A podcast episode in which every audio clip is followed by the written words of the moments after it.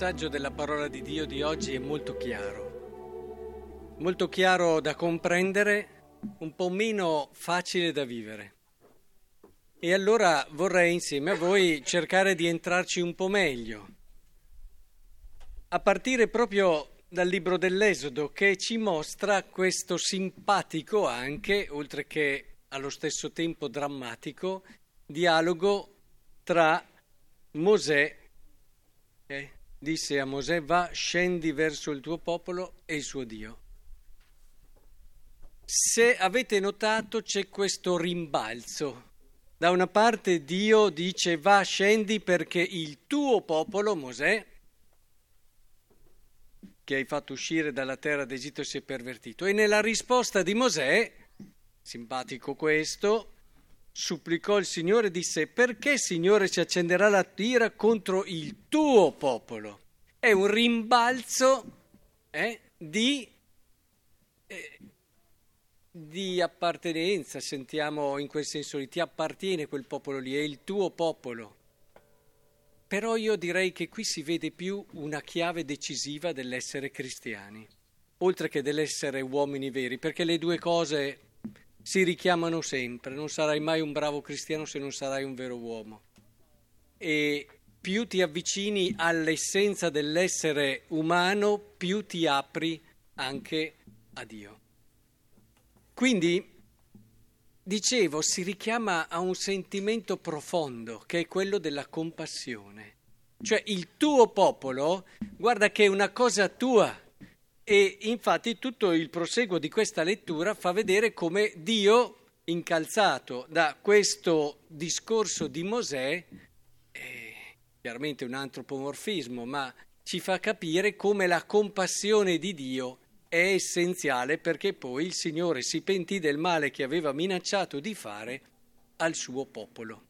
La compassione. Non sei cristiano se non hai compassione.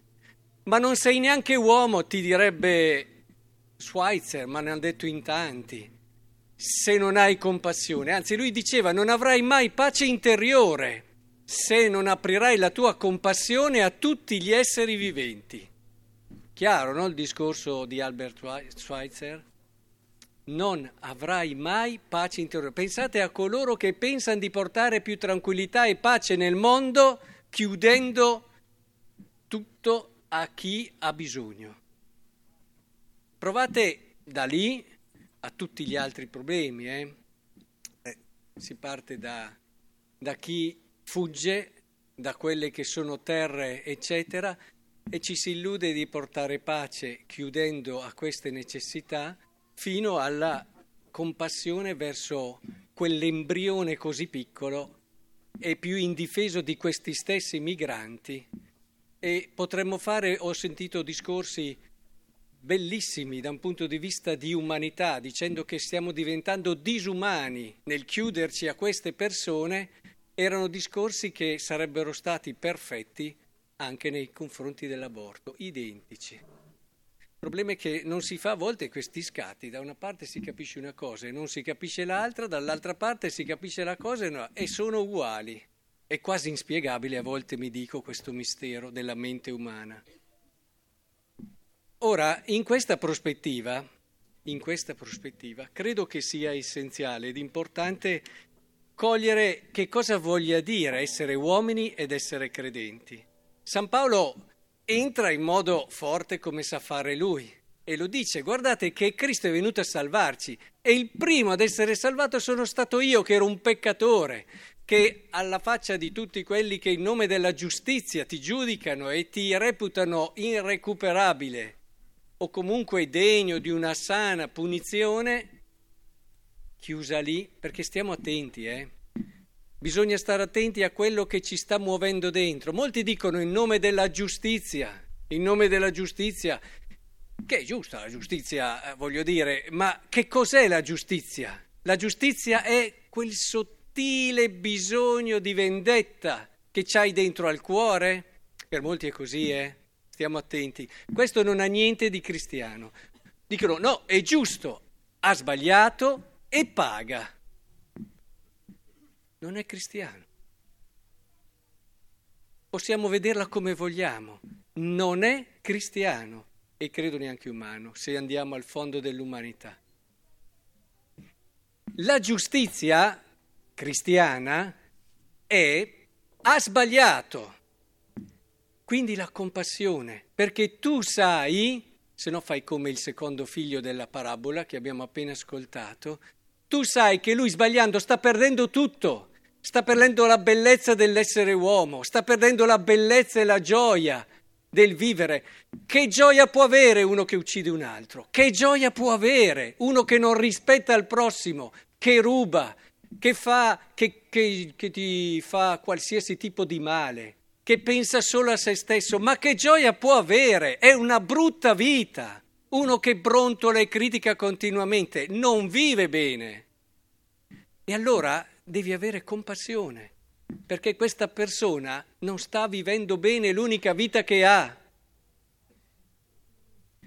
Vedete, la tentazione invece di giudicare è tipica i cristiani del capretto li chiamano, no? il secondo figlio.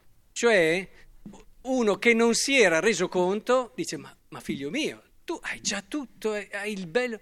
Uno che non si rende conto della bellezza e delle cose grandi che sta già vivendo essendo una persona onesta, vivendo nel pieno della sua... Non, se ne sta, non la sta gustando, lo vive magari perché è educato così, perché l'ambiente e il resto gli hanno creato un super io enorme e quindi si sente in dovere di farlo. E alla fine però non è arrivato a motivare fino in fondo e a capire e a gustare il bene che sta facendo. E quando non arrivi a gustarlo scatta automaticamente. Non riesci a renderti conto primo che l'altro sbagliando si sta rovinando.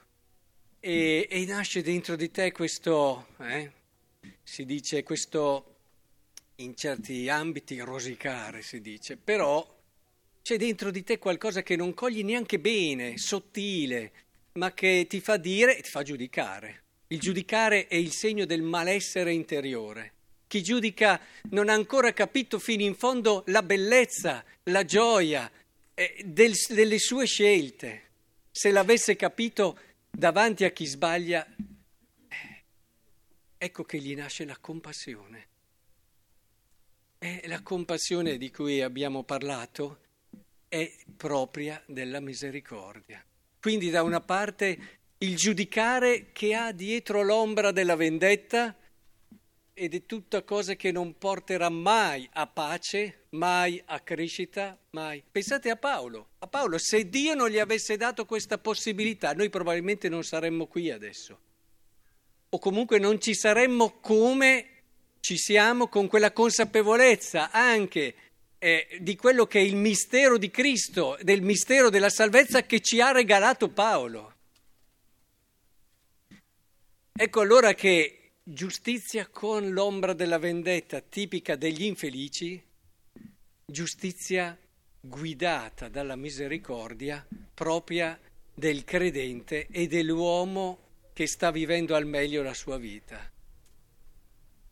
Che il Signore ci aiuti allora in questo perché, guardate, è così bello gioire più delle gioie degli altri che delle nostre. Non c'è paragone. Avere un cuore che si allarga e vede tutto il bello che ha intorno e lo gode come se fosse suo.